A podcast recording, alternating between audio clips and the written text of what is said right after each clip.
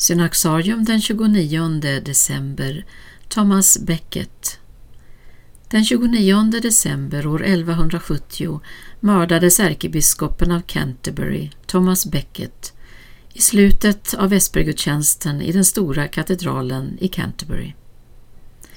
Becket föddes i en familj av köpmän i London 1118.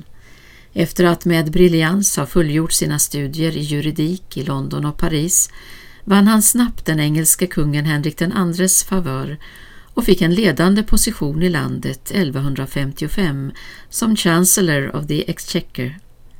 Becket blev kungens vän och förtrogne och tjänade hängivet och troget sitt land på samma gång som han fick del av hovlivets spänning och glamour.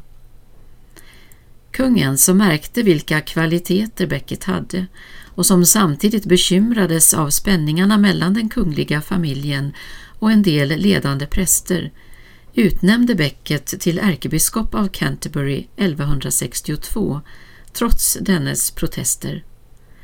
För att på ett ansvarsfullt sätt kunna utföra det uppdrag han nu motvilligt åtagit sig kände Becket behov av en djupgående omvändelse i sitt eget liv.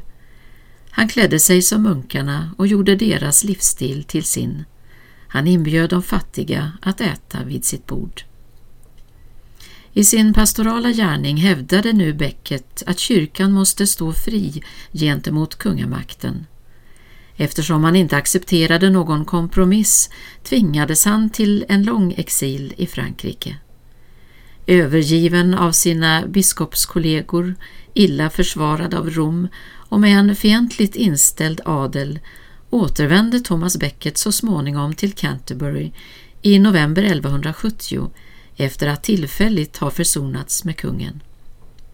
Några dagar senare, när Becket återigen valde att följa sitt samvete framför att lyda kungen, gav denne order om att Becket skulle huggas ned med svärd framför altaret i sin katedral.